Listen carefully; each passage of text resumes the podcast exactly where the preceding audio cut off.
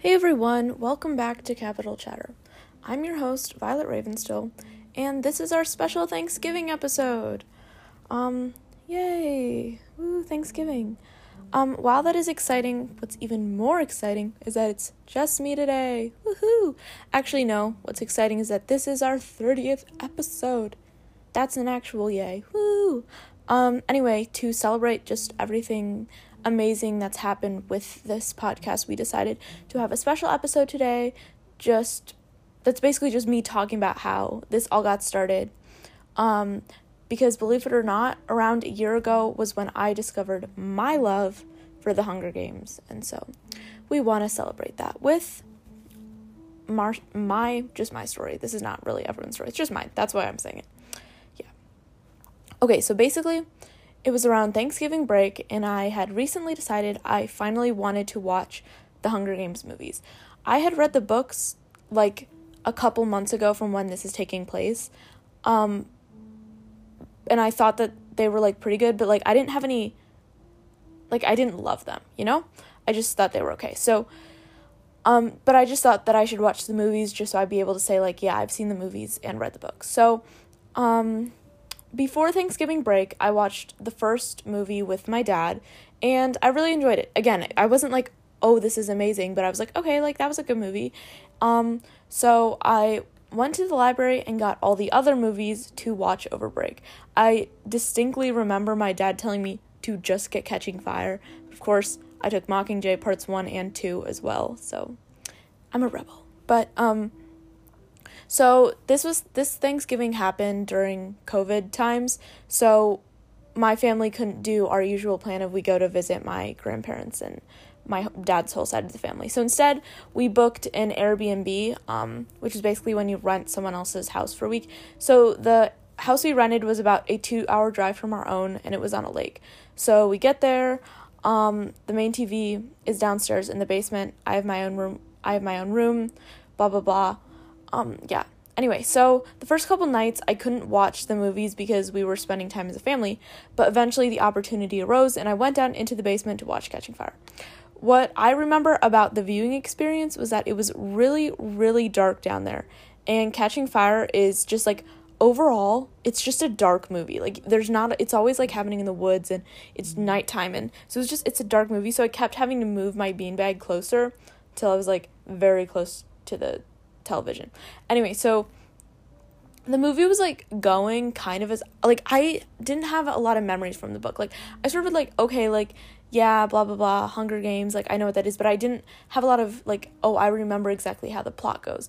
So the movie was going like how I kind of remembered it until Peeta until the end when Peeta gets taken by the Capitol. And that that was a big thing for me because um I had s- seen the first two movies then because I finished Catching Fire. So I started to have a crush on Peeta. And so like that was a big thing for me because I was like, "Oh no, like Peeta can't get taken" because I didn't have any memory of that happening. So and like when I first read the books, I didn't really have an opinion of Gale versus Peeta, but once I started watching the movies, I was all in for Peeta. So naturally, I was completely shocked because I had no memory of him being taken by the Capitol and also I just I loved him. Like Peeta was my man. So I went upstairs to my room and spent the whole night, like, I kid you not, I stayed up until like four in the morning rereading the entire Hunger Games book from my phone. Um, then the next night, I watched Mockingjay Part 1, which just fueled my obsession. I won't say anything about what happens in it because obviously I can't tell you guys. Um, which just, it just made me more obsessed as if you've seen the movie, you can understand why. So then I watched that at night and then I reread Catching Fire during the day that next day and then I watched Mockingjay Part 2 again at night and then the next day I read Mockingjay. And so I'd read all of the books, all of the movies. I didn't know about the Ballad of Songbirds and Snakes yet. I don't even know if it had come out. So for me that was everything. Um and I was just I was completely hooked on the whole series. I loved it. I was like I have to get more of this. So I started looking up Hunger Games memes on my phone on Google, just like anywhere I could find them. And I compiled enough on my phone, like just screenshots of enough to send one to Hannah specifically every day for three months. Like, so I had basically, how many is that? That's like 90 Hunger Games memes just on my phone. So, um, the Hunger Games also brought me into the world of fanfiction, of which I read tons of fanfiction about Katniss and Peeta, just like the Capitol in general. Just like I was obsessed. Um, basically, I got back from Thanksgiving break a changed person. Like my whole Christmas list was completely different. Like all I wanted was Hunger Games merchandise. Once I was home, I reread the series like at least three more times, and just telling my friends about the Hunger Games. Like none of them really were like that interested. So I just talked my ear off to them about the Hunger Games. Basically what I do on this podcast except if I'm like with you in person and I won't stop. Like you can't pause me. Like I just keep going. Um so then I also started listening to some Hunger Games podcasts. My problems with them, they were really good. I enjoyed them. If you want to know which ones I listen to, um just email us capital.chatter.pod at gmail.com, all lowercase, and I can send you the names of them. Um, but so my problems with them were that they had ended like at least a couple years ago, and so they hadn't been updated in a long time. And part of the reason that I love listening to podcasts is like waiting every week to hear something new. So this also meant that because they hadn't been updated in some time, they didn't have commentary on the movies. So after finishing all of the episodes of the two podcasts I had been listening to, I decided, like, okay, well, there don't seem to be any other current Hunger Games podcasts. So I was just like, okay, I'll start my own podcast.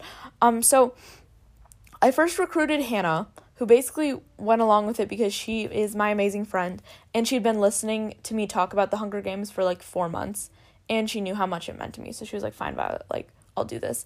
Um, and then from there, we both talked to Emerson, who I didn't know quite as well then, but we walked to school together. So, like, one day walking to school, I was just like, hey, Emerson, this is a great, like, blah, blah, blah. And so she was actually completely on board. She was like, this sounds amazing. And it was really nice because her enthusiasm helped validate my own ideas and, like, stuff. So that was very good because I don't know, without Emerson, I might have been like, maybe this is just too much work and it's not worth it. And then finally, Emerson recruited Sophia, who honestly probably had no idea what was going on, but just like listened to what Emerson said and then just came along for the ride. So, and then the podcast girls were born, the four of us that you know. So that's kind of our origin story. I'm sure that you've heard snippets of it before, um, and I could talk about all the meetings we had to do and the stuff we had to do before before we even started recording, but I need need to save some story for next time. So I'll leave that for now.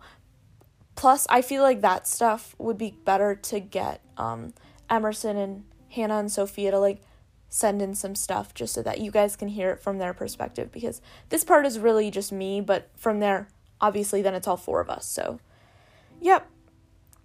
Um, I just like to end this little baby episode. Did I talk? I might have talked really fast. Whatever. Um, I that's our story, and so I just like to end this baby episode by saying um what I'm thankful for because that's what Thanksgiving is all about. Um, so first of all, I'm thankful for my dad who watched the first movie with me and sort of put up with it like he always is the one who watches these movies with me because my mom is not the biggest fan of like violence and all of that in movies. So I'm thankful for him for watching that with me and not being like, Violet, you don't need to see this. I'm thankful for the rest of my family um, who let me have the TV downstairs at the Airbnb.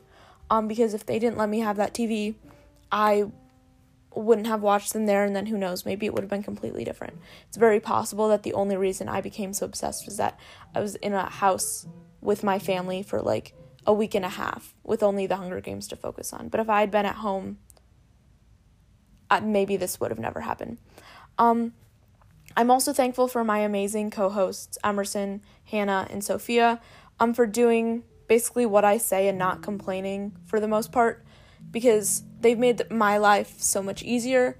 And, like, just based on how this episode is going right now, we would not have a podcast without them. So they are all amazing and I love them so much. Um And I'm thankful for all of you listeners people who email in, people who don't, and people I know in real life and basically intimidated into listening.